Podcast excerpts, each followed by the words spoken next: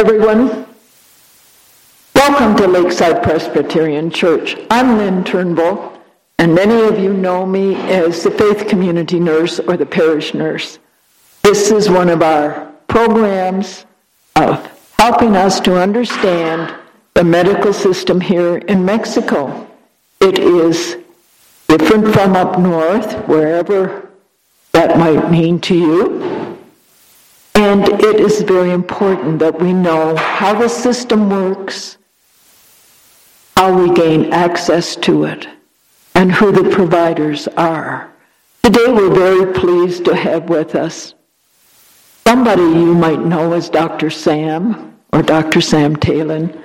Um, he is a family practitioner in Chapala, and he's known by many of the parishioners here as their family doctor. So kindly welcome Dr. Sam, who's going to explain the whole system to us.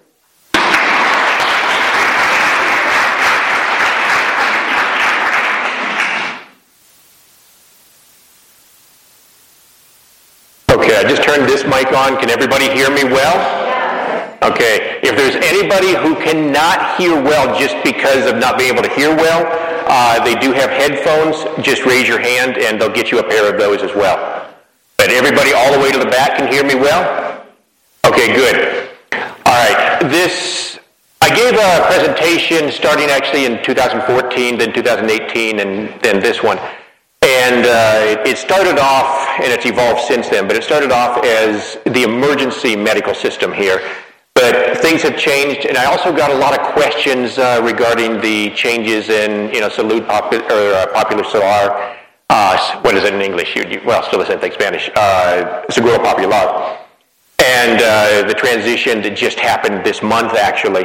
And so I'm, I'm going to start off touching on that a little bit. I've got a lot of slides, a lot of uh, a lot of pictures and stuff in here, so I'm not going to spend very long on each one of them. And in a few of them, we will sit down and, and we'll talk a lot about them. Uh, and then when we get to the very end, uh, we'll open up for a little bit of discussion. I don't have anywhere that I have to be at three o'clock, uh, so if everybody has questions afterwards, uh, I'm welcome to you know answer anything, even if it's off topic at that point. So we'll start off the uh, the, the Lake Chapala medical system and uh, you know basically emergency options, role of having a plan uh, and/or insurance, and also uh, new changes and options. And go ahead.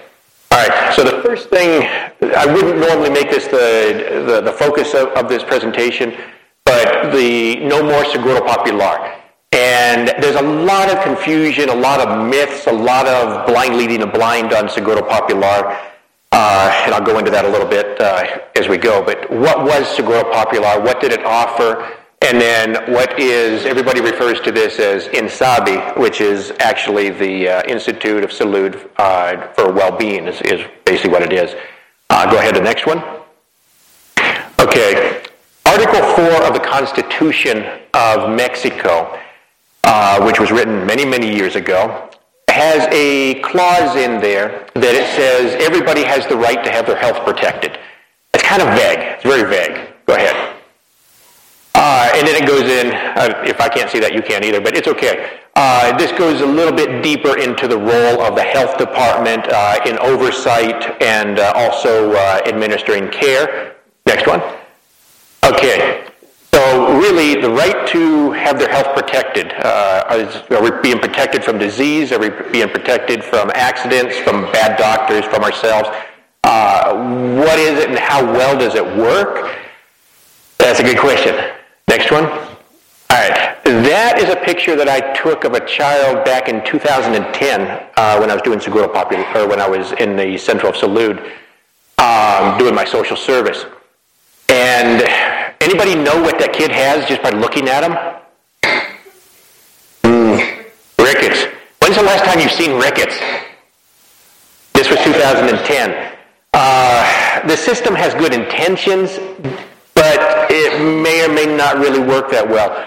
And actually, that was a nomadic uh, group of people, and since they didn't have an address, they technically were not able to have uh, health care. Um, he wasn't able to get vitamins and stuff. So anyway, a couple of documents got switched, and he got some uh, extra care. But uh, go on.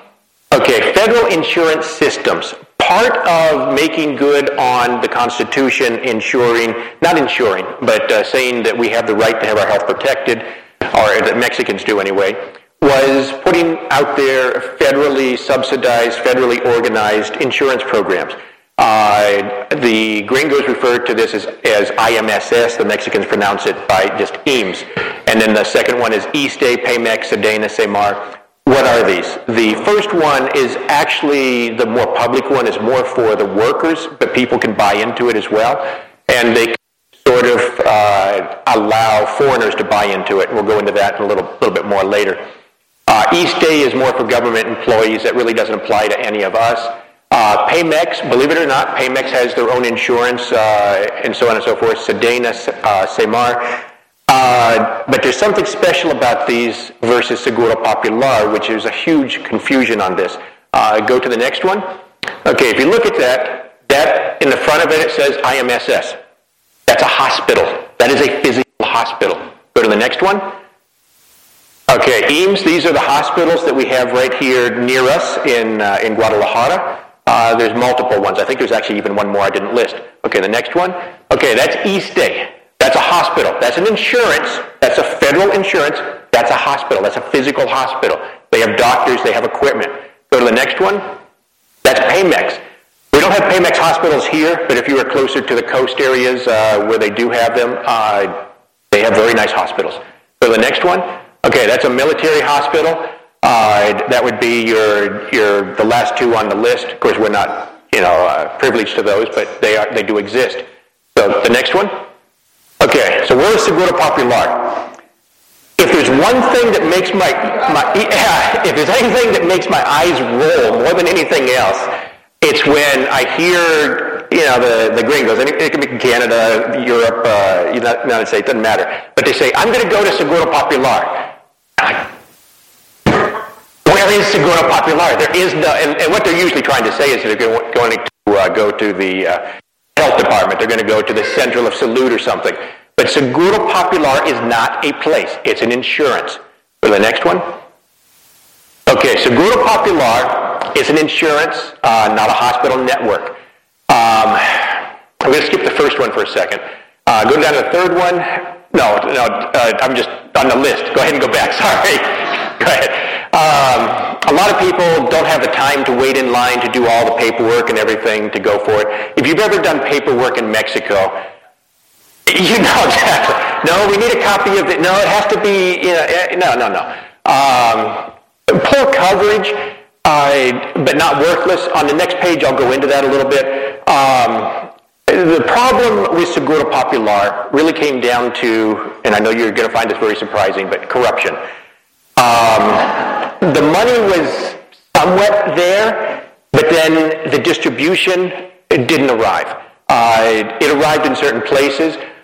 Regular doctors and, public hospital or private hospitals, different places could get in on this system. They would come in and they would do an inspection. They would say, okay, well, let's see, you've got ramps that meet the right angle. You've got a, a, a bar for people to grab onto on, uh, on the bathroom. Um, you know, you've got toilet paper. Okay, you, you, you, you make 80% or higher. We'll let you uh, be part of our system. But we want the records the way we want them to be. We'll come in every so often and check them. And uh, then we'll pay you. It wasn't a lot, but for example, back about five years ago, putting in a set of sutures, which is five, one, two, three, four, five, was about 450 pesos. If you put in a sixth suture, okay, that was another set, so you could get 900 pesos out of that. Uh, you spent some time, you spent some money, but it was it was kind of like a steady income. Uh, you know, if you saw a whole tribe of people coming in that were you know fighting each other with knives, they didn't have any money, but they had Seguro Popular, you could you could have a little bit of money coming in. Problem was, then you waited to get paid from Seguro Popular as a provider, and then you waited, and then you waited, and some of these people, after four years of waiting, decided, uh, no, we're not going to do Seguro Popular anymore. So the private sector didn't want to take Seguro Popular. So who did? The government. Uh, the same people that were more or less supplying it. So the hospital, the civils, uh, you know, there's a couple other hospitals on there. I'll, I got to list of them later. Those were the people that accepted Seguro Popular. These are also the same places that were already full, that already had an abundance of, of, of patients.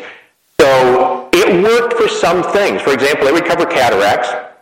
Um, it would cover like a pacemaker. It, I think it was up to 60,000 pesos uh, to put in a pacemaker. It wasn't the last and greatest model or anything, but it, you know, it would save your life. Uh, it covered some things. There were a lot of things it didn't cover. Uh, and I'm going by memory, and I may be a little wrong on this, but I would, if I recall, like in cancer, it would cover leukemia in a child, but it definitely, it, and it would cover on a federal program, it would cover breast cancer in a woman, but it was very basic treatment. It was basically, you know, chemotherapy, mastectomy. It was, you know, in and out. Uh, but like prostate cancer, didn't cover that. Uh, a lot of things that were necessary it didn't cover. It, wasn't worthless, but it, didn't do exactly what people expected it to do either. However, in an emergency, it was a big problem. Go ahead. Okay, CAUSES. CAUSES is an acronym or an abbreviation. Well, it's an acronym, I guess you'd say. Um, it basically stood for the catalog of services. And why is this important? Because right now there's a lot of controversy between Seguro Popular and the new system that just got implemented or is trying to be implemented. And this is what a lot of people are asking questions about. CAUSES was a, was a, was a book, it was about yay thick, a couple hundred pages, I believe. And it went into, you know, the protocols and everything, but it basically stated what was treated and covered and what was not. Um, and that's important as I go on. Go to the next one. Okay, this is the new system. And the new system, the what we'd say the Ley General de Salud, which is uh, the general health law, uh, which is right up there. I think it's just right under the Constitution. I mean, it's, it's a very high level law, was modified on, what's the date at the very top of it? 29th of November of 2019. And so instead of just saying people have the right to have their health protected, it went a little bit farther. Uh, it actually laid out some more specifics that the government was actually going to be in charge of paying for this, uh, which was actually a, a major statement. Go ahead to the next one. Okay, so now what it says in part of this, now this is actually a, a document about yay thick, I think it's like 14 pages. But uh, this right there, it says uh, basically all the people that are found within the country, which if you interpret that, that doesn't mean just the citizens, that means anybody that's in here. Uh, it's kind of like Article 2 of the Constitution. It says, you know, there's no more slaves in Mexico, and it also says if you just happen to arrive in Mexico, if you were a slave, you're no longer a slave. Um, so basically, everybody that's in within the, the uh, country that does not have uh, insurance, the government insurance, uh, basically now will have free medical care. Now, free medical care is, is a little vague in this way. Uh, it doesn't say what they cover, what they don't, and that's one of the problems that we're running into. But remember, this is only the first month. We're not even a month into the program. Uh, go to the next one. Okay. Uh, again, most of you probably can't see that. Uh, at the very bottom right, it basically says what you need uh, in order to be treated. You don't need this piece of paper that you had to wait in line for and you know bring whatever to, to get. All you need is uh, the voter registration card is, is sufficient, uh, the birth certificate is sufficient, or a CURP. And most people in here, even being foreigners, have a CURP. So technically, it should apply to almost everybody. Uh, go to the next one. All right, this one you can't really see real well. This was in a, in a newspaper, and basically it's just showing the coverage back and forth. And it's saying that the new system is inferior to the old system, and you're seeing a lot of this in newspapers right now. Uh, go to the next one. Uh, it basically says in this one, uh, one of the newspapers, it's saying that the, the system can't function the way it is. There's no money. There's, you know, that it won't work. Go to the next one. Uh, this one right here, it says that they're going to have to double the amount that they spend on health in order to make this work. Go to the next one.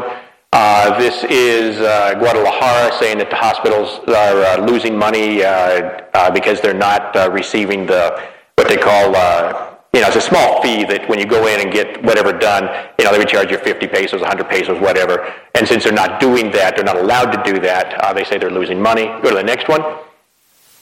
Uh, and this one right here is saying that the uh, civil hospitals are not going to they're not going to change. They want to use the old system.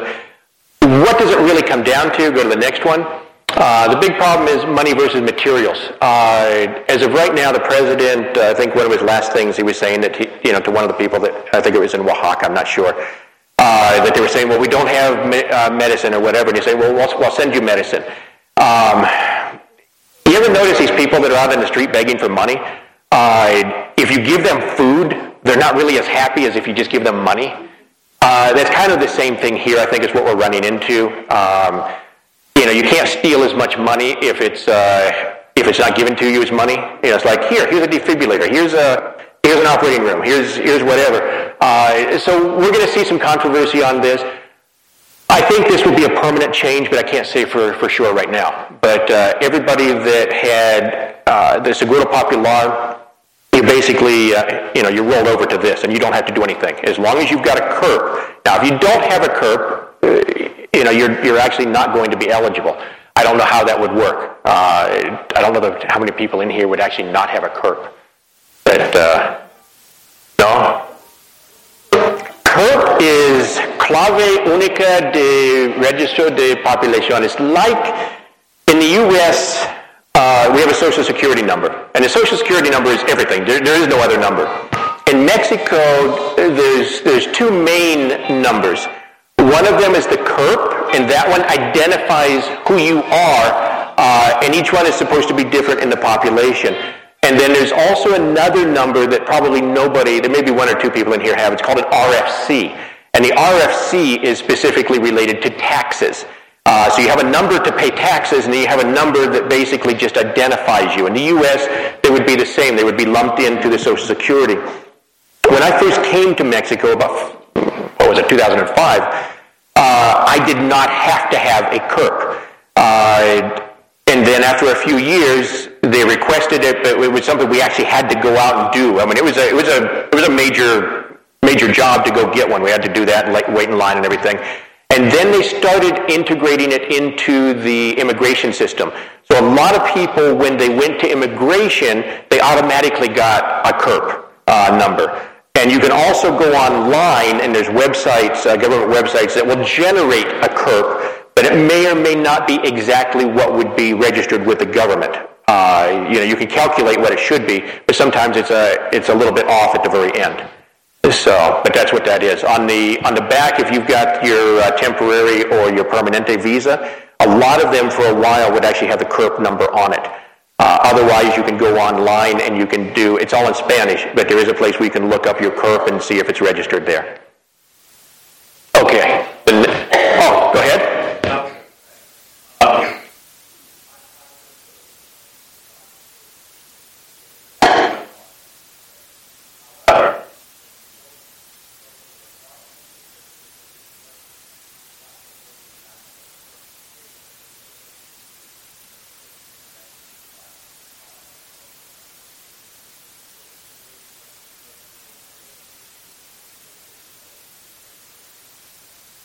Okay, good,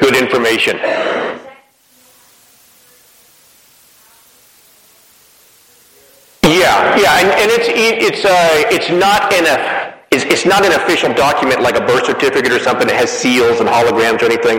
It's just something you can go on the website and just print off, and you can print off 50 copies or however many you want. So it's it's it's nothing it's nothing special. It's just a, a piece of paper that has your number and your name on it. Okay, let's go to the next one. Okay, in summary, free, fast, complete coverage. No. Uh, a lot has not changed. Go ahead. Um, many routine services are provided by what was the Seguro Popular and what is now uh, the new system. Um, but you still have an issue. The system, the, the system, it doesn't matter whether it's Mexico, uh, France, it doesn't really matter. Any, any country that, uh, that is offering a, a, subsidized or a free healthcare system you're going to run into a shortage of money and, and materials. There's very few countries that actually have an abundance uh, to where they could actually treat everybody to the extent that they need to be treated. Uh, so state triage, same as Seguro Popular. Um, and I'll talk about the, the, triage system here in a minute. My, when I did the original presentation uh, in 2014, that was actually my, the whole thing centered around a triage system. And a lot of people don't understand the triage system in Mexico.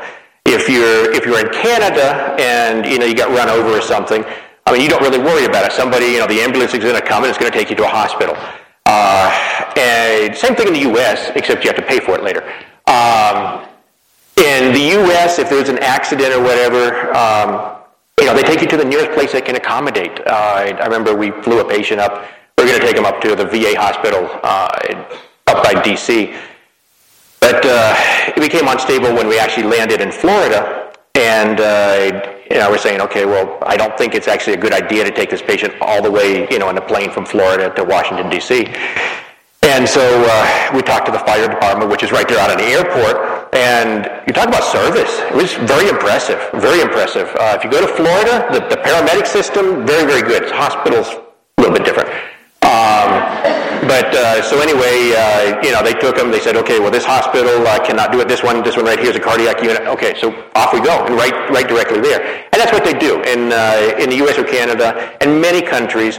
They're going to take you to the nearest hospital that can accommodate whatever you have, and then either the government pays for it or you get a nice bill in the, in the mail someday.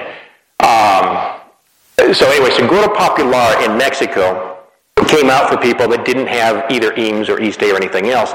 But because it doesn't have its own hospital network, it's basically throwing you into the same place where people would go that didn't have insurance usually to begin with, and it's a very overburdened system. Go ahead to the next one. Well, let's talk a second here about what is an emergency. Uh, the word in English, we just have emergency. That's that's it. Uh, you know, we might say something is urgent, but we don't. We we refer to it simply as emergency.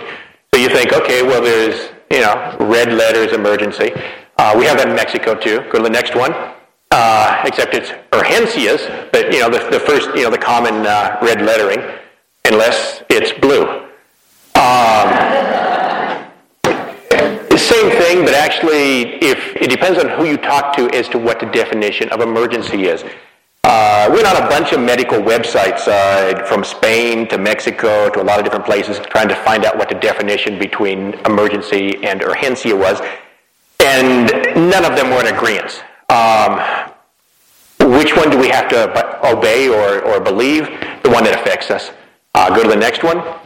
Uh, emergency doesn't mean the same emergency and urgencia.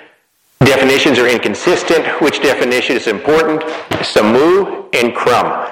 Those are two words, or they're not words, they're acronyms, but those are, are two very important uh, aspects regarding anything that's, that's an emergency uh, in Mexico if you're going to go through the, the triage system. What are they? Go to the next one. SAMU, Sistema uh, de Atención Médica uh, de Urgencias every Jalisco was the first state to have this system, uh, and then every state in Mexico now has their own. What is it? It's a call center. Uh, actually, the call center specifically is called CRUM, um, which I can't. You know, I, I guess if I looked here, I could actually tell you what it stands for. Or I could look here and I could actually see it a little bit bigger. Uh, Centro Regulador de Urgencias Médicas. And uh, what it is, is it's a number, and I've talked to them many times uh, when I was over at the Red Cross more than anything else, is we would call that number and we'd say, I've got a patient. He has this, this, and this. What are they doing? They're immediately triaging that patient. If there are 10,000 emergencies and there's 300 beds, guess what? Um, triage. And so they're determining, okay, does this patient, does he even have a chance of living? You know, if, if not, he's on the bottom. Um, all things being equal, how old is he? Okay, if we've got a 40 year old, we've got a 20 year old, okay, guess who goes? Uh, the people that have, we'll go to the next page. The next slide. Okay, that's actually what we kind of thought it was, but uh, on the next one we have a real one. Uh, it's actually a very modern place. It's very sophisticated, uh, very very well networked. Uh, each state has one, and actually there's multiple regions. Uh, it's not just one. But go to the next one. Um, so they're going to triage. The person that has the highest uh, probability of dying without treatment, but who has the highest probability of living with treatment, gets pretty high on the, on the, on the list. Somebody that will die even if they're treated, uh, very low on the list.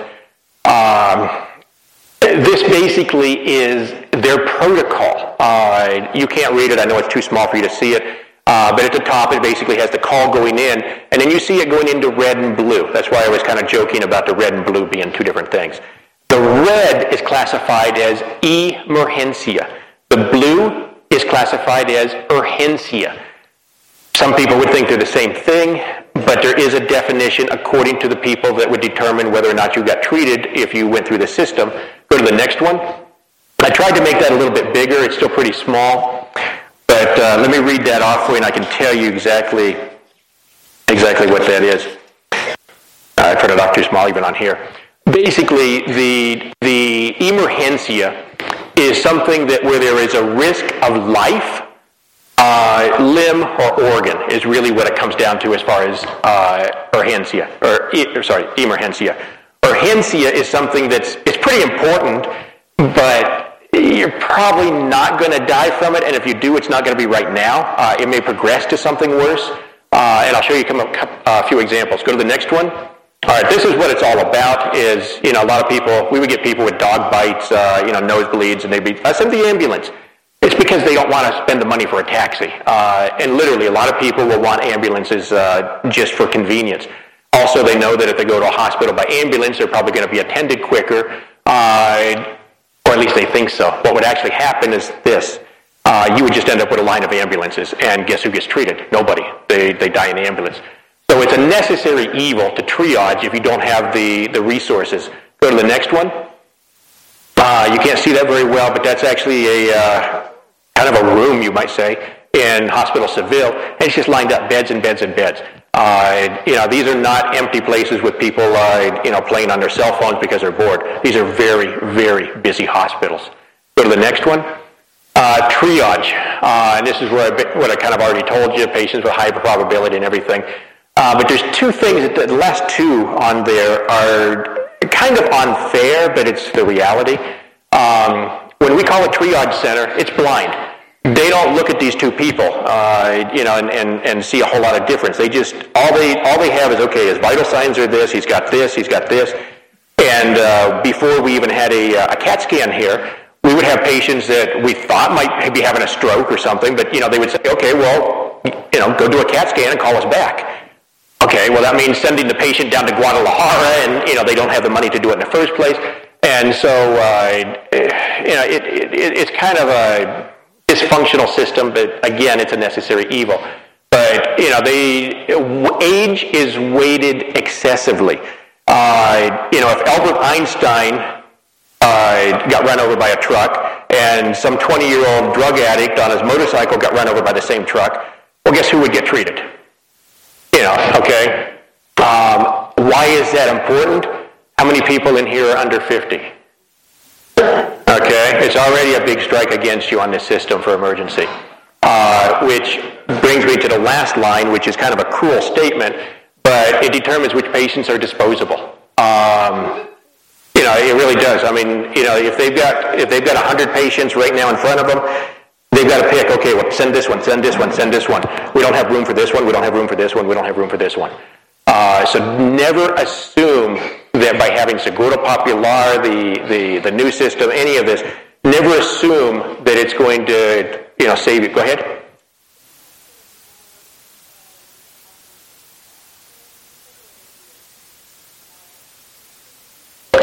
If you were in the U.S. or Canada and there was like an airplane crash and you had 300 people out there, yes, they would have that kind of triage. However, here, um, for example, let's just say that there was a pick it, I mean, whatever, car crash, or just say one person. Let's just say one person. And that person goes over to the Red Cross. And actually, I've got an example here in a minute of some pictures. And it's just one person, okay? Even though that's not a mass casualty, that's one person here, one person there, one person here. That call center is receiving hundreds of calls, and so all those people are fighting for an available space. Maybe there's only three available spaces, so they're all fighting for that. So the triage system under this condition uh, with the free healthcare, so to speak, uh, is always in a triage state. It, it always is. Uh, you know, unless they build 10 times as many hospitals, it always will be. Go ahead. Oh, yes. Oh, yeah. Yeah. The, the question she was asking when we were talking about the triage she was saying, well, wouldn't that apply more to like a major disaster? And we would think that, you know, if we were from the, in the States or in, you know, Europe or, or Canada, we would think, okay, well, triage would be a disaster, you know, like, for example, like the, the airplane crash or something. But here, um, even if it's just one person, that one person is is competing with, with many others. So it doesn't have to be a mass casualty. To, you know, here it's always a triage system, and it's always it's always busy. Let me show you some examples. Go to the next one. Uh, the example will be in just a minute. The 911 system, uh, I just threw that in there a little bit. Some people had questions about that. It was a nice idea. It doesn't work as well as it should. Two problems. One is if you call from a landline, they know where you are. If you call from a cell phone here, because the cell phones have the area code of Guadalajara, um, it's basically an extra step. They think you're calling from Guadalajara. Uh, so call from a landline or just call the non-900 number to call the police or the Red Cross or the hospital, whoever directly. Go to the next one.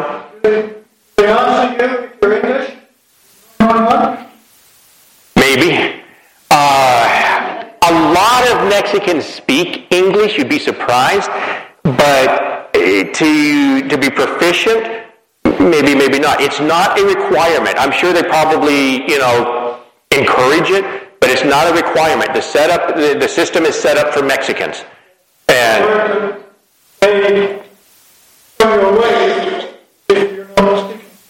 well, if they don't understand what you're saying, they, they might, yeah, they might.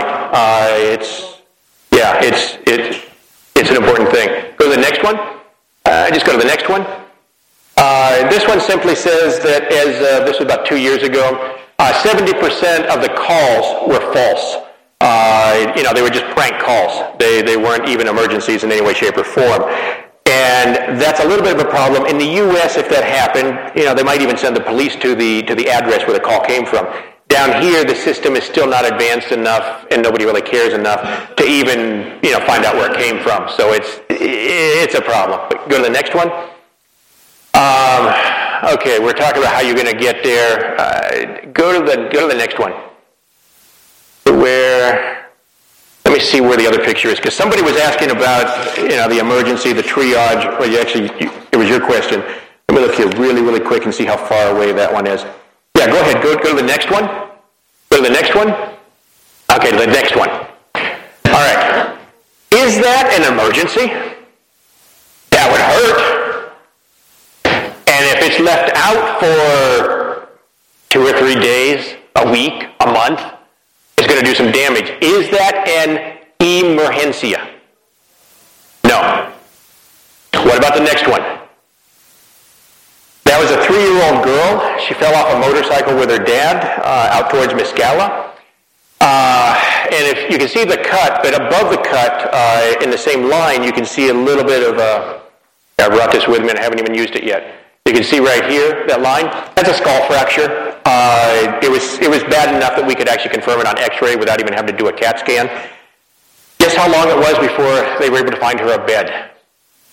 Three days.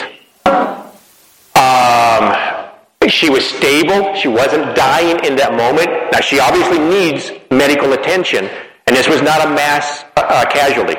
Uh, it was three days. They had no insurance. Now, go ahead and go to the next one. Three days versus 15 minutes. What's that all about? When we have called that triage, looking for a place for a patient, if that patient has IMSS or EAMS, that wait went from three days to about 15 minutes. Usually in about 15, 20 minutes, uh, the call center will call back and say, we found a bed. Uh, or even if we didn't, uh, you know, take her to this hospital, see this doctor, uh, it's a big difference. Now, when we talk about that three-day wait, it sounds pretty negligent, but people were looking. They would call back every so often, how's the patient and everything. Now, had that patient's condition declined, let's say that uh, her breathing became erratic or something, she would have moved up on the scale and they would have bumped somebody else out of the way. Uh, but the system is over full. I've had so many, so many people say, oh, I'm just going to get Seguro Popular just for an emergency. Why? Uh, it's not going to help you get in any sooner. Uh, now, it will cover a lot of things. I'll give you two examples. I had a, um, a child, I think she was probably 8, 9, 10, something like that. Uh, had strep throat and just a very, very bad luck, really, what it came down to. Uh, the same bacteria that causes strep throat got lodged in, in her tibia. She was in Hospital Civil for a little over a month. Two operations, I think, uh, multiple antibiotics, and Seguro Popular uh, picked up all but about a thousand U.S. dollars of the tab. Uh, it was pretty incredible. Uh, there was another patient that had cancer. Uh, he thought that you know having Seguro Popular was his you know safety net, and I tried to tell him it wasn't, but um, he thought it was. And then one day, his one of his lungs collapsed. Uh, he basically had cancer in his lung, and it collapsed, and uh, trouble breathing. And so, what do we do? You know, it kind of puts a burden on the doctors. Like, okay, well, you know, I can't like do surgery right here in your bed. Uh, so we took him down to a hospital in Guadalajara, and I said, I think he's got a collapsed lung, you know, and they finally were able to get an x-ray. It took some time, not because they were, you know, wasting time. They were busy with other patients. Um, so anyway, they, uh, they took the x-ray, and they said, yep, he's got a collapsed lung. It was probably a day or two before they were actually able to find him a gurney uh, to lay down on. He was on an examination table in a wheelchair, you know, wherever they had space. And then after a few days, they were able to get him up to the operating room. They did surgery on him. And he ended up staying there for probably about a month. Uh, you know, they gave him a transfusion, a pretty large transfusion. Uh, they do have services, but the problem was in an emergency setting, you're, you're, you're, dealing with, there's too much competition for, for treatment. And so it's not going to help you that much. The, uh, the other pages that we, that we went over that we bypassed well, go ahead and go back to them. I'm just going to touch on them really quick. They're not super important. Um, uh, go ahead to the next one. Okay. How will you get to wherever you're going? Uh, that kind of ties into something because there's one thing I haven't mentioned yet when we're talking about this triage. Let's say that you go, let's say that you, you know, you're, you're going to go with the same system, the, the, the follow-up to the Seguro Popular, which is basically not having insurance. And let's say that something happens to you. You know, your, your appendix breaks, uh, whatever, burst. You say, okay, well, I'm going to go down to Hospital Civil. You could drive yourself there. And actually, I have had one patient drive himself to the hospital, which actually had a ruptured appendix. Um, he, he, he, didn't want his wife to drive. Uh, but uh, anyway, that's a long story. It's a real, real, real story. Um, but yeah, you could drive yourself there. You can take a taxi there. You can take a bus there. You can, you can get there however you want except an ambulance. Now, once you walk in the door, you're there. And they will take your name, they'll take your information, and you basically are in their, I won't say in their care, but you're in. Now, uh, you may wait a very long time, but at least you're waiting in the hospital. If you, if you become worse, you're in a hospital. If you want to go by ambulance, that's a very different situation. If you go down to the Red Cross, couple of real, real stories. One guy fell out of a tree, broke several bones, and um, he wanted to go to Hospital Civil. Now, had he gotten in the car and driven, which he couldn't because both his legs were broken, um, he would have been in the hospital. You know, they probably wouldn't have done a whole lot right away, but he needed to go by ambulance. So we called the call center. We say, we've got this patient. He's got this, this, and this. He's in extreme amount of pain. Da da da da da. Uh, he's not even going to be accepted. He is not in this moment a risk to die. Now, uh, things could, other complications can obviously happen, but because he wasn't, you know, his risk of dying was not very high at that moment, he wasn't even really a consideration. I mean, they'll say, yeah, we'll, we'll call you back if we find a place. And they will. If, if for whatever reason, you know, just a whole bunch of people just happen to move out of the hospital and they have room, they'll call. They'll say, hey, guess what? We got a place for you. That's not going to happen. Um, so how are you going to get there? By, taxi, by ambulance, taxi, whatever. A lot of people have the anticipation or the expectation that an ambulance can take them to a government hospital in Guadalajara at any time. No, it has to be authorized through that call center, and they are given a number, an authorization number. With that authorization number, they will be received. Without it, no. All right, go to the next one. Uh, we kind of covered, well, no, I'll go ahead and go there. Okay, so there's about 90 hospitals, if you uh, if you believe Google, in uh, Guadalajara. Uh, a lot of them are not very, they're not real real hospitals. But uh, where you know where are you going to go? Uh, a lot of people say, "Oh, I, I know this. I like this hospital. I want to go here." Um, a lot of people really don't have a plan. some people think that they're going to fly home. and then I'm going to touch just real quick on on a new hospital here, which I'm sure a lot of people have questions on that. But let's talk about flying real quick. Let's go to the next page. Uh, those are the government hospitals. Go to the next one. Uh, the next one, and then the next one, and the next one, and the next one. Okay, first hour. Uh, the faster you get treated on some of these things, the better, especially if it's a stroke or a heart attack. Uh, if you can be treated and actually get the, re- uh, the whole system resolved in, uh, in the first hour, your survival is, is much higher. But go to the next one. Um, Okay, I'll go ahead and talk about this. I, have got some slides in there about flying out and just a, a little farther down. Uh, without money, this is just for your information. It's not really something you're probably going to use or that's going to be in your favor. Each state has their own uh, penal code, their, the, the laws. Uh, you know, the other ones are regarding protocols. This is actually, uh, you know, the, the criminal law. And this is specific to Jalisco.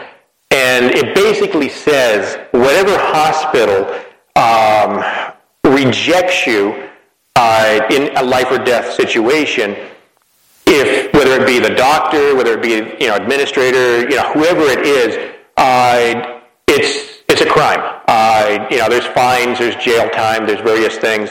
Uh, not for just rejecting, but if the patient ends up dying, I think it specifies in there. Uh, if they reject you and you live, then you're okay. But uh, but this gets a this gets a little tricky because eh, there's there's a fine line on this one. Let's say that you're you're walking and you're just in the parking lot of the best hospital Mexico has, and you just happen to have a heart attack right sorry right then and there.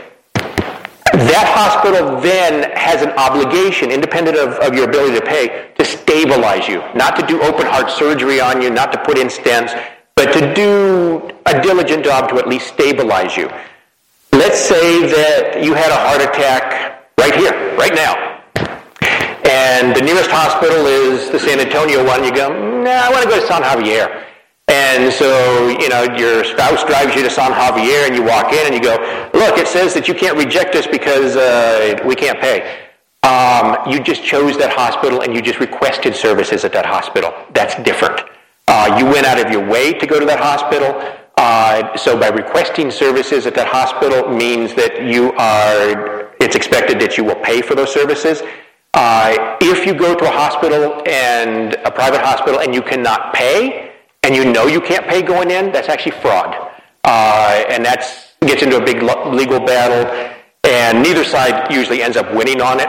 And so that's why the hospitals want to make sure that they can get paid before they let you in because otherwise it, gets, it can get really ugly. Uh, go to the next one. Uh, this is an accident scene. Uh, you see the motorcycle in the background. You see the guy laying down there. And, you know, when we came up on this, we thought, well, idiot on a motorcycle did something stupid, which, you know, that happens a lot here. But actually, the motorcycle guy actually stopped to direct traffic. It was actually somebody who was just walking across the street. And you can't see in that photo, but actually probably not even 100, 200 feet back. It was actually a pedestrian bridge. But uh, he decided to try his luck and he ran through traffic. Um, that's obviously an emergency case.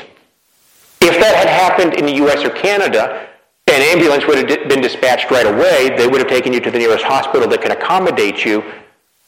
No. Um, it was a while. Even Transito drove by a couple of times. They didn't. They didn't want to get involved. Um, but uh, they finally, it was, it was the, the Cruz Verde, the, uh, the municipal uh, hospital for Guadalajara, which are several of them, that actually picked him up and took him to their place. Uh, it, you know, most of those hospitals don't have a lot of equipment, a lot of, uh, you know, they're, you know, if you have a chance between, you know, Cruz Verde and Guadalajara or San Javier, you know, probably choose San Javier, unless you have no money, in which case you go to Cruz Verde. But, you know, being a life, I mean, that's a life or death situation. Uh, you know, he was literally bleeding from the ears. He was not in good shape. Uh, but uh, he was there for I don't know, I'll bet you we were there probably 40 minutes before, you know, an ambulance ever came. So, but, uh, so anyway, you, you've got to have some sort of a plan. What was also interesting about this case, and important to mention, is that, you know, the, we see somebody laying on the ground, what's the first thing we want to do? Well, yeah, we'd like to call an ambulance, but, you know, where are we going to take them? Uh, so the first thing we want to do is we want to call somebody. We want to call somebody that knows them. So, you know, we didn't have any anything really that said in case of emergency, call this number. Uh, but, you know, we called a few numbers. Nobody wanted to do anything. Uh, whether they thought that uh, we were lying or, or whatever, but uh, nobody was really interested in helping them, so we, we weren't able to get a hold of anybody. He ended up going to uh, one of the Cruz Verdes in Guadalajara. We don't know actually what happened to him. He might have actually survived. We, we don't know. It's one of those cases where, you know, it looks pretty bad, but, you know, some people do survive. Go to the next one. Um, that's actually kind of everything that I've already told you. Uh, go to the next one. Uh, this is for the insurance. I'm just going to touch on this real quick, but if you have insurance, it makes things a lot easier. And for some people, it's easy to get insurance. For some people, it's not. Um, I'm just going to touch on this really, really quickly. Uh, there's three main groups that some people, the catastrophe groups. Uh, PA group, which used to be WEA, which was Worldwide Expat Association. VUMI, which I believe they're out of Dallas. Uh, they seem to be working pretty well. And Best Doctors. The, the, the hospitals, they're limited to what hospitals, uh, for, for most of the services, I think in emergencies, they might have a reimbursement plan. But uh, there's two group plans. You notice where it says Boomers in Paradise and Focus on Mexico.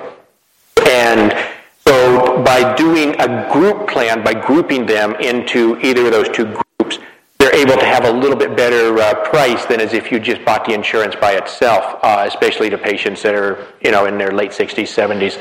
And I think the cutoff is somewhere around 71. I may be wrong on that. Uh, and then there's other, there's Plan Seguro, MetLife. There, there's other ones as well. But uh, having insurance is very, very useful. Go ahead. Yes, those are the names of the well, they're of the group plan. There, so you have it. You have it. For example, if you wanted insurance just by yourself, you're you're just buying in as a single person. But let's say that you've got 20 or 200 somewhat healthy people, and as a group, you buy into it. It's like in the, in the U.S. when you have a company, you know, everybody in the company gets the insurance, and it's cheaper because it's a group. So that's what both of those have done. Uh, Boomers in, in Paradise was the first one. She actually put it together. And then Focus on Mexico kind of did the same thing. So, and each plan is a little bit different. I'm partial to one, but not. But I'm not going to go into that. Uh, go to the next one. Okay, if no insurance, uh, some cash or, or a credit card. The credit card, it's a nice thing but it may or may not work. Uh, you know, not all of the, terminals, uh, which are provided by a specific bank, not all of them are going to accept all the credit cards, especially when you get into some of the foreign credit cards.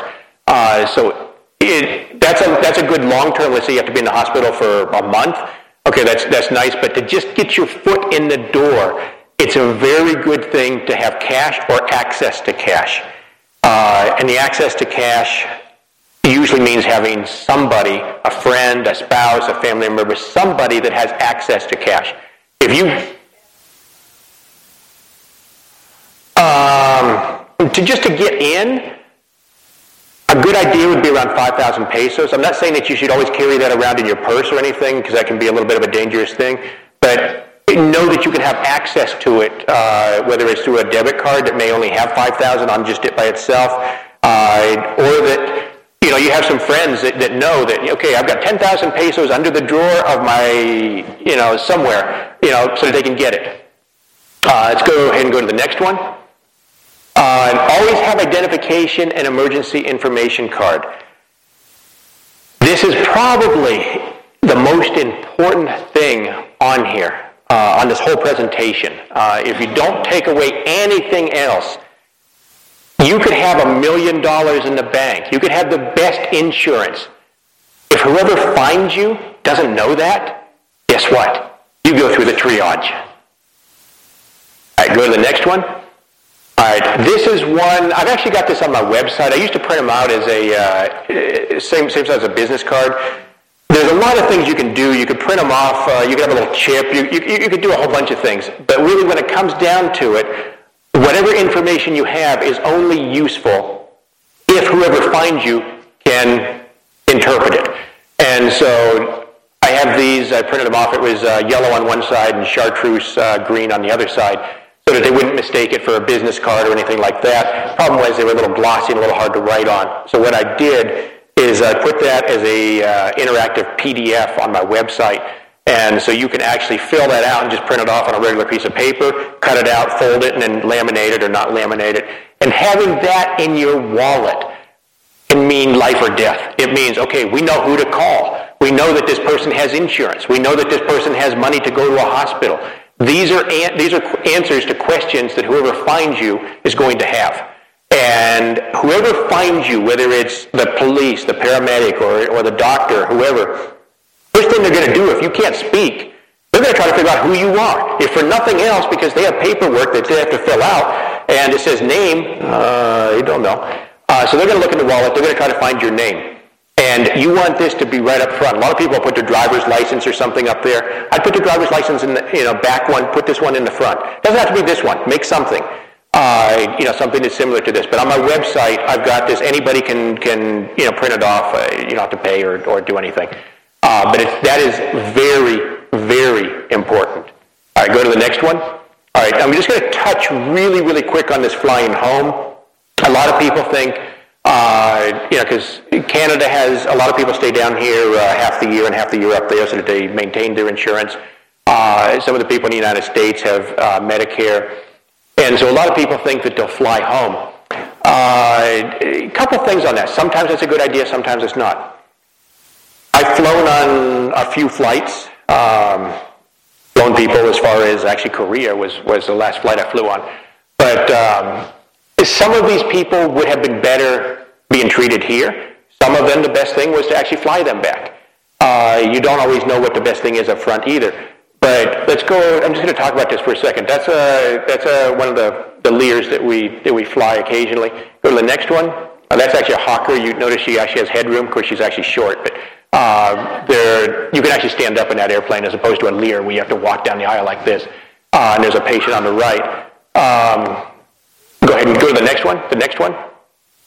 Okay. Uh, you can't see really well. The, on the right side, there's actually a, a backpack that's on top of a, of a, a medical, we call it the sled, uh, which is underneath it has an oxygen tank. It has everything on it, but that's where the patient goes. The, the, the seats on the right side are taken out, and then the door is just such that we can just slide them right in. Uh, go to the next one, gives you a little better idea. That's actually taken from the back seat. That's everything there. It, they, that's pretty crammed. Uh, it's an intensive care unit uh, in the air. This one was a, a Canadian patient. Um, we flew him from Puerto Vallarta to Ottawa, uh, intensive care to intensive care. And uh, in that case, that was actually the best, uh, it was definitely the best, uh, best thing we could have done in that case. The patient, remember I talked just briefly about Florida, uh, the patient that we had to take by ambulance to a hospital uh, when we landed. Florida, there's kind of a, a cruel joke. They say Florida is where you go to die.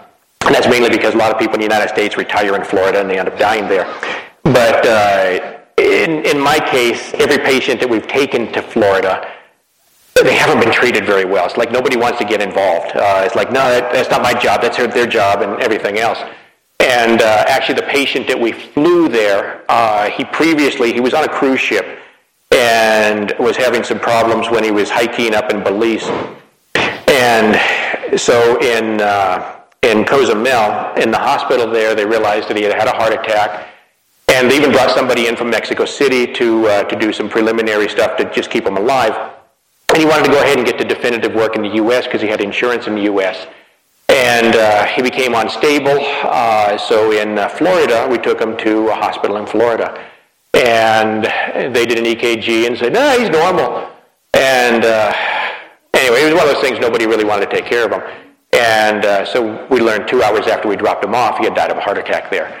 Uh, he, you know, nobody knew that at the time, but it would have been better had he, you know, just been treated here in Mexico. You don't know what the right thing to do is, but when you're talking heart attacks and strokes, a lot of times you're better off being treated in Mexico. Uh, you know, there was another patient that was paralyzed. He was out body surfing and hit his head. No fractures or anything. It was just a lot of swelling in the brainstem, so he was temporarily paralyzed, and we flew him out to California. That was probably the best thing for him. But uh, strokes, heart attacks, some of these things are, are probably better treated here. But the other thing is cost. Let me go to the next page. Yeah. I'm, I'm kind of familiar with that's that's a they're not the they don't actually own the airplanes or anything they're kind of um, yeah, I'm, I'm kind of familiar with them. I don't, I don't deal with them or anything. That's a, that's a different thing. Um, insurance policy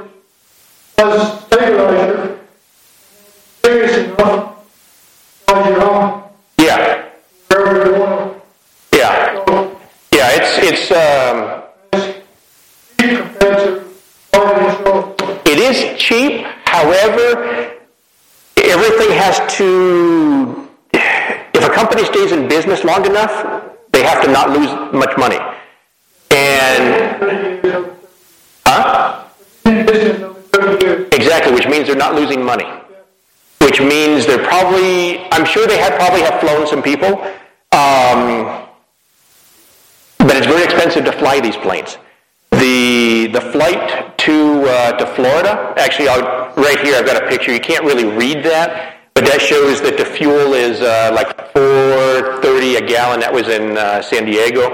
Right there is uh, on the uh, the fuel uh, fuel tank of the uh, of the Lear, and you can see total fuel capacity 621 gallons. Actually, I think it's 631 gallons. Um, you're going to refuel that plane probably twice on the average trip, sometimes even more. I mean, one of the flights that we flew on, we refueled in Boise, Idaho. We refueled in Anchorage. We refueled in Russia. We refueled again in Korea. And of course, they refueled that plane that many times coming back. Um, they're nice airplanes, but yeah, they, they eat a lot of gas or a lot of uh, kerosene. So if you take, uh, you know, let's just say 450 a gallon times 631 gallons, uh, you're, you're spending some money. That's just for the fuel. That's just for the fuel. Go to the next one. Uh, then you've got the pilots. Then you've got the crew. The crew. Then you've got the equipment. Uh, then you've got the medication, and then you've either got to rent the airplane or you've got to have it purchased. The cheapest flight that I've ever seen was forty-five thousand, and that was the uh, patient that paid to go to to. Well, it was going to be D.C., and we ended up landing in uh, in Florida. Uh, the most expensive was two hundred and twenty thousand, and that was a, a Korean patient that we flew from uh, Cozumel all the way to to South Korea. But uh, so really, it comes down to you've got to make a you've got to make a decision. Would you rather you know do the surgery here? Um, because if you're going to spend at least, if it's going to be out of pocket, that's like ex- ex- excluding this insurance or something, let's say that you're going to spend at least forty-five thousand U.S. dollars, and it's going to cost you thirty thousand in Mexico. You know, you're, you're safer staying in Mexico. Um, if there's eh, the possibility of intensive care, that's where you that's where Mexico gets expensive. Let's say that you have to spend a month in intensive care. That's going to be expensive, in which case you may want to go back to the States because that may be a lot cheaper than, than, than being here. Um, you know, some people fear poor results in Mexico. Yes, there are some places that don't have good results. Yes, there are some bad doctors in Mexico, but you've also got some very good ones.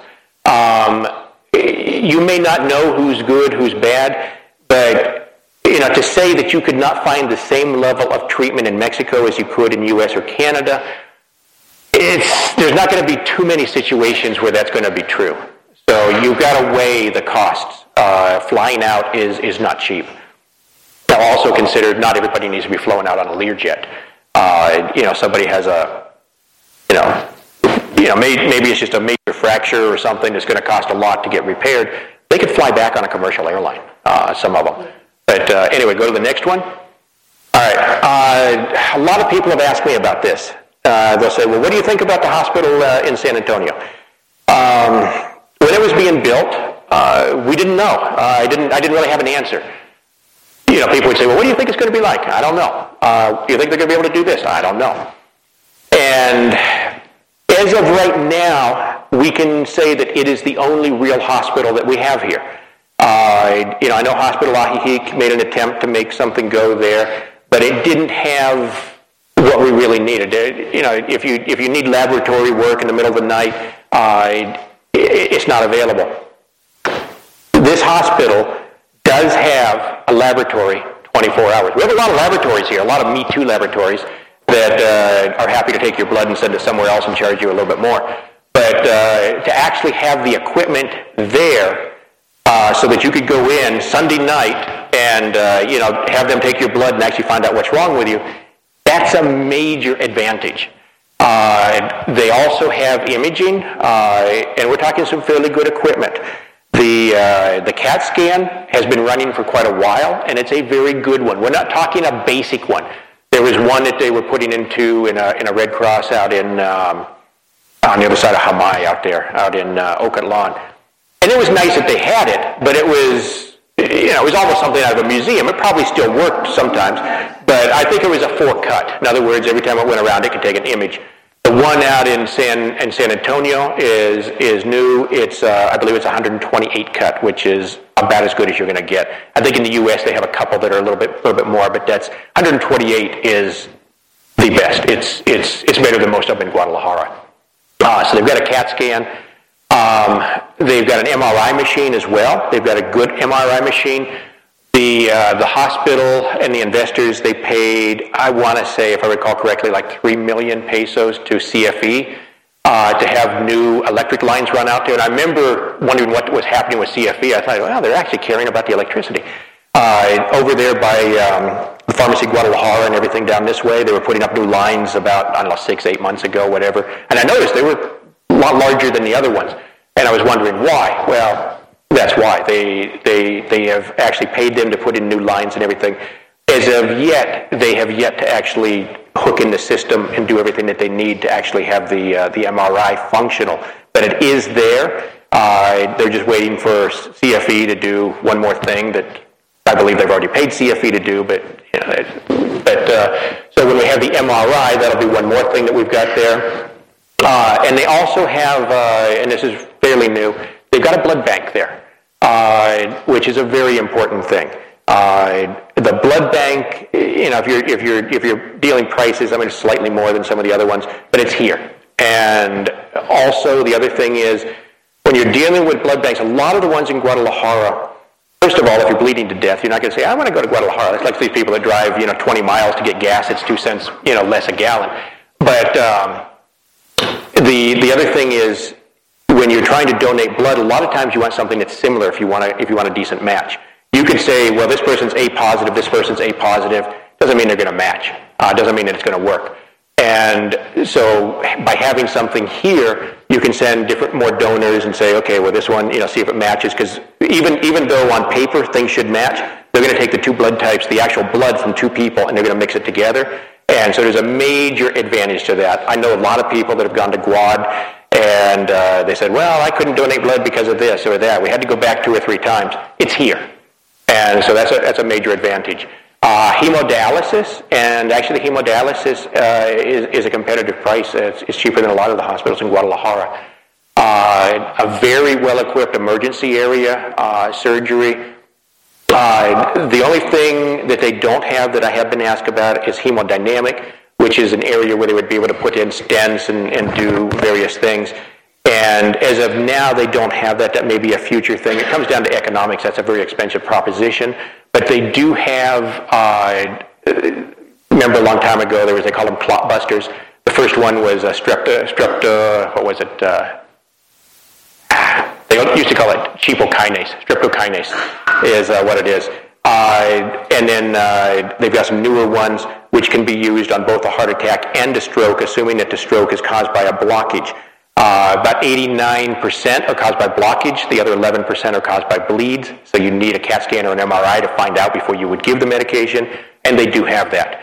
And personally, I would pr- probably rather have the medication if it's possible rather than having us, you know, the actual uh, procedure. So they're very well equipped. Uh, probably have more questions on that uh, afterwards. I know everybody always asks me, you know, what do they do with you know this and that. But uh, So let me just go to the next slide, and then if there's any questions, uh, you can ask me anything. Uh, so basically, you need to have a you need to have a plan. Uh, just having insurance, just having money, just having uh, you know a wish isn't isn't necessarily going to, to help you. Have a card with you at all times. Uh, you know the, the, card that I put together. It's very simple, but uh, you know that's all you need. You don't need a whole scroll of information. You just need the basic stuff. Uh, communicate your plan with those that know you. Uh, that's very important uh, because a lot of times something happens, and I've seen this happen so many times that an emergency arises, and it's like, well, what would, what do you think they would have wanted? Uh, you know, where do they want to go? You know, do they have money? Oh, yeah, but nobody has a card. Uh, you need to, people around you need to know what you want. Uh, and then the next one applies to the people around you. Go ahead to the next one. Their plan. Um, you know, we talk about what what is for us. What should we do as, as the potential patient? But let's just say that one person in here has a heart attack. Let's just say that somebody, one, right now, one person will have a heart attack. All the rest of the people are people that could actually help that person. And so, you know, yes, we should plan ahead for our personal emergencies, but we should also plan ahead for the emergencies of other people around us. Uh, you know, whether you know it or not, uh, you know, and there's different, different ways you can find information. Uh, know the signs of a heart attack or a stroke. Uh, you know, I, I, had somebody call me one time on a Sunday and said, uh, I think my husband is having a stroke. And yeah, she described it. It was a stroke. I mean, there was no doubt about it. Um, and it was actually one of those perfect situations where we were able to get him treated and everything within an hour. Uh, know how to take vital signs, just the basics. Uh, but if, you, if you're calling somebody and saying, well, he's on the ground, Okay, that doesn't tell me a whole lot. Uh, is he breathing? Is he breathing rapidly? is he breathing very slowly? What's his pulse? You don't have to sit there and count it and go, I don't know if it was 59 or 60. No. But was it in the range of 20? Was it in the range of 30? Was it 120? You know, just, just a general idea, just so that, you know, you can trans, you know, transfer the information. Um, you know, know how to take a pulse on the, on the, on the wrist or, or, or right here um, know who to call. Uh, you know, a lot of people are like, okay, well, if an emergency happened right now, who would we call? Um, you know, hopefully there's a card on there, but hopefully if you know that person, you would know who they would want to be, you know, who, who to call. And then as far as a first aid kit, uh, it's always good to have something around, just the basics, uh, some gauze, some tape, some gloves, like a minimum. And then I put on there uh, also as a minimum compression and compressions. Why those two? If somebody's bleeding, you know, everybody, oh, gee, he's, he's bleeding. What are we going to do? Put pressure on it.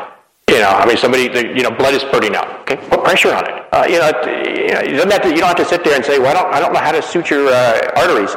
No, just put pressure on it and, and, and just know to do it and put pressure on it hard, depending on where it is. Up here, not so much. Uh, and any other thing is compressions. Uh, the CPR. They've modified that a lot uh, since since I first learned it, uh, actually back in high school.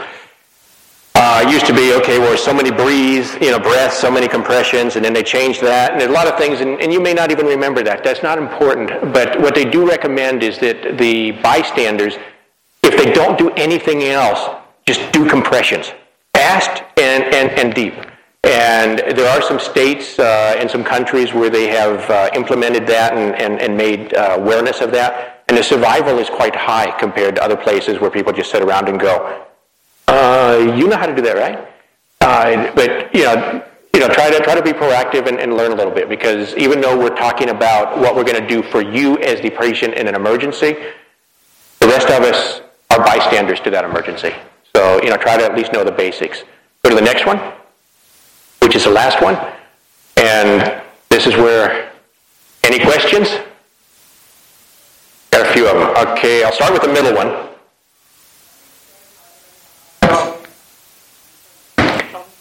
How many beds? I believe it's somewhere in the teens. I want to say, I want to say 12, 13. I think it's actually 10 beds. Is it? Okay. All right. Yeah, it's 10 beds. It's not a large hospital in that way. Um, if those 10 beds start filling up on a regular basis, the, the whole next level, uh, everything's there. The rebar, everything is there so that they can actually build another level right on top of it. So, yeah, it, it's one of those things, if, if they come, they can, they can build it.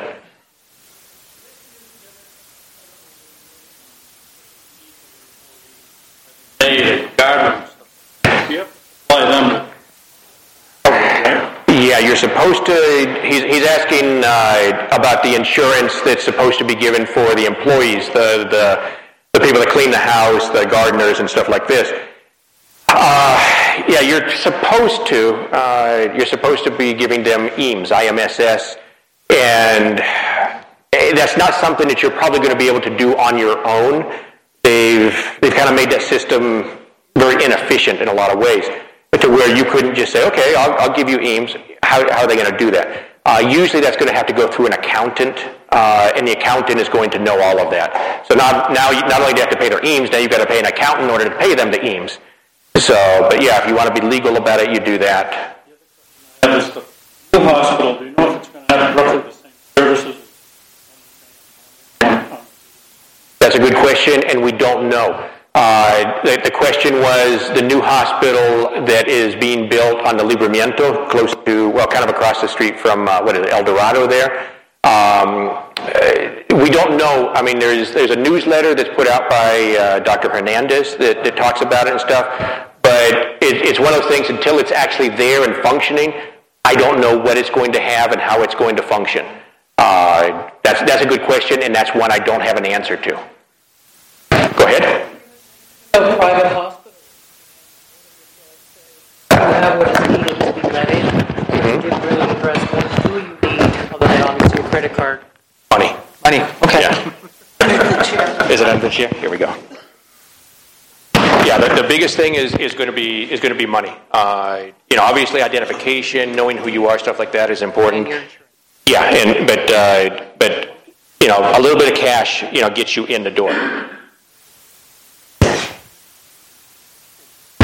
Um, I just want to say, because I, I'm sure Sam is not going to say it because he's a private physician, but uh, after working with Red Cross for many years and being down here for quite a while, if you are a snowbird and you don't have but can afford to go to a private physician down here and become their patient, it is extremely important.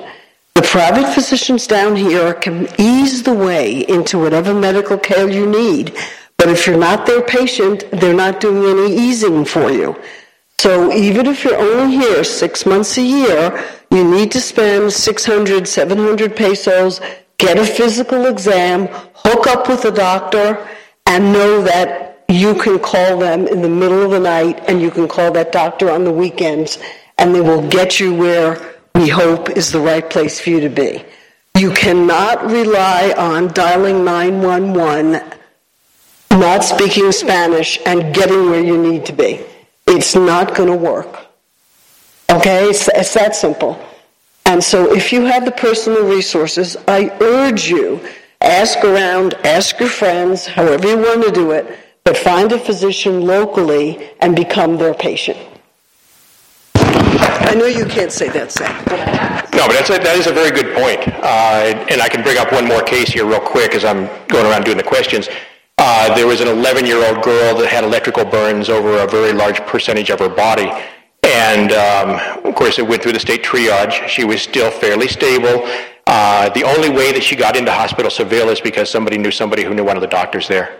Um, and so in this situation, yes, knowing a doctor, having somebody that has your file and, and everything, it makes, a, it makes a big difference. It really does. People who know people, it, it's a very big thing. You had a question? Well, it's just a comment. I know that many people are apprehensive to do anything in the way of CPR because I don't know how fast, I don't know any of that. There's a very simple rule of thumb, and I think most of us have all heard the old song by the Bee Gees, Staying Alive. That's the beat. If you do that beat, staying alive, staying alive, that's the compression rate. Wow. Yeah, no, he, he's right, and that's, that's some good advice. There's, um, as my first teacher that ever taught me CPR many, many years ago told me, the worst thing you can do is do nothing. If you don't remember, is it 99? Is it just do it? Just uh, you know, the, the, the worst thing is doing nothing. Okay, I, have had the pleasure of spending a few nights at the San Antonio Hospital, and I can tell you uh, the service was superb. I was very, very pleased. Uh, they, they were excellent. Uh, that's one comment. The second comment is, if you go to the San Antonio Hospital, they, you pick up a form there and, and fill it out. They will send it off to your insurance company. The way it works is it's, it's, it applies to urgent care, not if you go in for your regular physical appointment. But let's say you break an arm or you have to be in, in the emergency room or anything. You fill out the paperwork and do it, do it now, not when you're in the hospital. You always find this out after you're in the hospital, obviously. But that way, if you have a broken arm, you pay 100 pesos and they will bill your insurance company then. You don't have to worry about it. If you spent the night or a month, you pay 3,000 pesos up front and they will bill your insurance company. You don't have to worry about it. But you need to do that first. Go there, get the paperwork. When you go in the hospital, make a left turn. It's the first office on the left. Okay? Uh, But when you go in to the hospital, you need to let them know you're signed up for urgent care and then they will call your hospital and everything's taken care of. You don't have to do anything after that. Number two, how many people are familiar with, in the U.S. with, with uh, ICE, ICE? Okay, the rest of you who are not, put on your cell phone ICE and the name afterwards. That's the person, if they find your cell phone, and they know then who to contact in the U.S. You put it, it stands for in case of emergency. Okay, you put in ICE, sister, brother, friend, whatever, at the phone number, so they can call somebody in the U.S. on your behalf. Okay, because otherwise you look, you look at all the numbers, who do I call? I don't know. So put in ICE in case of emergency. Okay, thank you. All right. I do. He was, he was asking if I had a website, uh, and that's also where those, those cards are available. And it's, um, it's simply, you go www, and then DR, as in the abbreviation for doctor, but without a period, just DR. And then it's my last name, which I'll give you here in a second, is T-H-E-L-I-N, and then it's just dot .com. And then if you go to the top, it'll say patient forms, and that'll take you to everything you need. At the bottom of the page for patient forms is going to have the, in red, uh, it'll be the only red link on that page. It has the, that card that you can print out. And also there's a link on there about the instructions for filling it out, which sounds kind of, you know, kind of stupid. Why would you need instructions on filling it out? But it's a lot of good recommendations on what to put in a limited amount of space. Yes, it is. It's .com. Uh, the last name is T. T is in Tom. H is in Henry. E is in Edward. L is in Lima. E is in Edward. N is in November. Yes. Does Mexico have DNRs, and what do I do if I find someone dead in their house? Okay. Uh, DNRs, yes, with the lawyers, you can you can have something written up. Uh, good good point. She says don't call the police. Um, as long as somebody has a copy of it, they should honor it because it's a legal document. So the doctor would need, you know, or you would need it. Uh, you know, somebody has to have a copy of it. Just having one doesn't mean that anybody's going to know about it. But then the other thing is, uh, if you find somebody dead, if it looks like there's violence, um, then it becomes a police matter. If it's an accident, it's technically still a police matter, but uh, you know, it kind of gets into a gray area. Uh, and if they also look very dead, uh, as in more than 24 hours, then that also becomes a legal issue. But if they if they look like they just recently died, you know, they you know even even still warm or, or whatever, uh, then you would call their doctor because their doctor would be able to fill out a death certificate without having to do all the forensics and everything like that. Um, go ahead. calling the doctor, Dr. Sam. What if the doctor isn't there or is with patients? I mean, are you going to drop everything? How do you know who's calling you? That's a very good question. I used to answer the phone all the time, um, and I learned that most of them are not emergencies. If the doctor doesn't answer the phone, the second thing would be to send, hopefully you've got the cell phone number, uh, would be to send a text message. Because a lot of times an incoming call, you, you may not want to take. You may be in the middle of something, but if there's a text message that follows it and, you know, you explain the situation, uh, you know, an emergency, whatever, then oftentimes, you know, they'll, they'll stop doing whatever they're doing and, and, and call you. Um, and then if they can't, have a second backup number. So, yeah, but, but a text message, I mean, in, in my case, that, that usually means a big thing because if somebody were to call me, for example, right now while I'm talking, somebody's going to call me, I'm probably not going to answer. I'll probably look and I'll see who it is. And if it's a critical patient or something, I may take it, but I probably would not. I would probably just decline the call. But if they called and I declined it and then I received a text message immediately afterwards, you know, saying emergency, you know, uh, you know, spouse having stroke, then I, of course I would, re- I would reply. I would call that patient back. So yeah, following up with a text message is a very good thing. Uh, and then she, uh, her question on uh, about who to call and everything. There's a, a quick little story on that. Kind of entertaining. You'll all love it. There was uh, somebody that had cancer, and um, the person was in his final stages and got out of the bed. And the person, his his uh, treatment for cancer was not necessarily the same treatment that I probably would have prescribed him, but uh, he was very convinced that marijuana was going to cure him. Uh, the fact that he had been smoking it for the last 50 years and that didn't keep him from getting it in the first place probably didn't have a high probability of working. And uh, so anyway, the house was full of marijuana, and uh, and it was outside of Chapala, and the patient got out of bed and uh, basically dropped dead. And so the spouse called, like the Red Cross or the Green Cross, I won't say which one, and uh, explained the situation. Well, of course, the translation was uh, he fell and he's dead. And so that automatically becomes an accident, and they've got to call the police. Well, of course, they're scared to death that the police are coming and they've got the whole house full of marijuana. So they call me back and, you know, what can you do? What can you do? Uh, the police are coming. And uh, so this is where it, it also helps to, to know people. And uh, so, of course, I called somebody in the, in the government, I won't say where. And uh, I said, I've got this situation. And uh, he said, I'll call you back. And he called me back in a few minutes. He goes, uh, well, just sign the certificate. They're not going. And uh, so anyway, it's, uh, you know, when she had mentioned about, uh, you know, having a, a, personal family physician and stuff, it really does go, it, it goes a long ways, uh, having some sort of a, of a connection.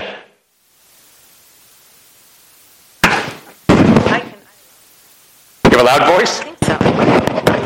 This is a question um, about a Canadian issue. Um, the new hospital um, has the big sign about how they honor all the insurance programs of the USA, and I'm wondering if you know anything about the situation for Canadians. That's a very good question. Um, if it's a private insurance company, I would imagine they could still work with it. If it's government, such as OHIP, which would be for Ontario or, or some of the other ones, I don't know about that because I think, for example, uh, OHIP specifically used to pay, I think it was like $400 for emergency or something when you were outside of the country, and I think they just recently stopped doing that.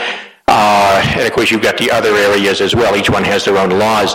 But that is that's a very good question, and I don't know. I, I really don't know. If it's a private company, probably they would be able to deal with it. But if it's a government, I I don't know. I don't have the answer to that question. Uh, but I will say one thing on that real quick is if you do have some sort of insurance that covers you, uh, have the card, uh, have, have, or a copy of it, have information, uh, you know, not to bore everybody with another story.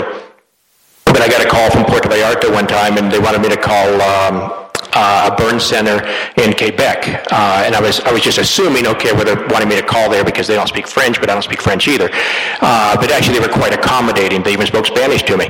But uh, anyway, long story short, the person had insurance. They had an insurance card, and he, he was, it, was a, it was a major burn patient. He'd be taken somewhere, but he wasn't even a resident. Uh, he, was a, he was an Ontario resident, so he wouldn't have even been covered there at that burn center. And uh, then when it all came down to it, the card was a travel insurance. It wasn't the insurance for up there, and the only thing that they would cover would be to transport him to another place in Mexico. They would not take him back to Canada. So, you know, if you have insurance, make sure that you know what you have, and then make sure you have a clean, legible copy of it with you uh, so that they can be called.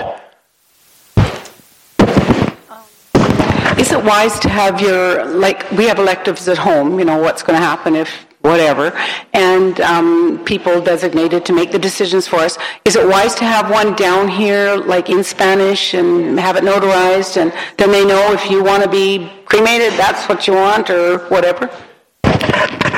Yes, yes, and yes. Um, there's, there's, there's a couple things there. One is, is your directive as to what you want done.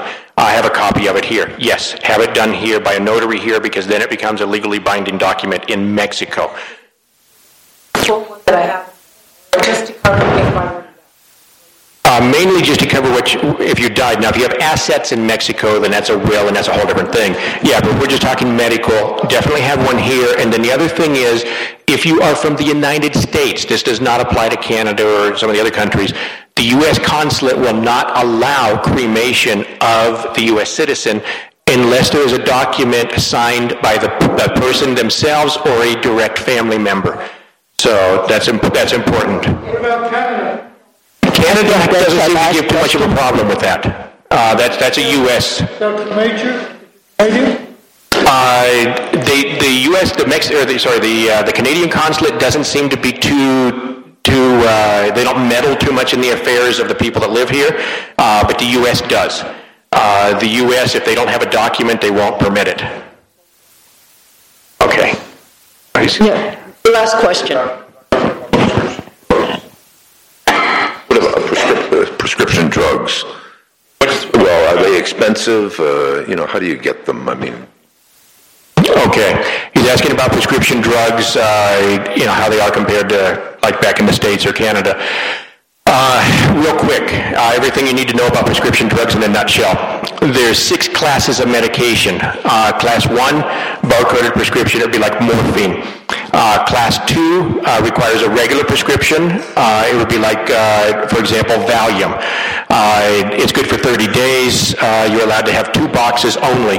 Then there's a group three. Group three also requires a prescription, and that would be for an example that would be like lithium is, is a group three. Then I'm going to jump. Group five and group six do not need a prescription. Uh, something like ibuprofen, something like that, what we refer to as like over the counter in the U.S. Uh, five has to be sold in a pharmacy. Six does not have to be sold in a pharmacy. Uh, and then you get group four. Group four is a big gray area. It requires a prescription, but they're not required to retain the prescription, therefore they don't have to ask for the prescription, with the exception of antibiotics. Most of the medications that most of the people here take are going to fall into a group four, so you could you could usually go in and get them, but the prescription serves more as a tool for communication than anything else. Because sometimes the people working at the pharmacies, uh, they're not necessarily pharmacists. They just have taken a few days class, and they might not be, you know, really familiar with, with what some of the medications are.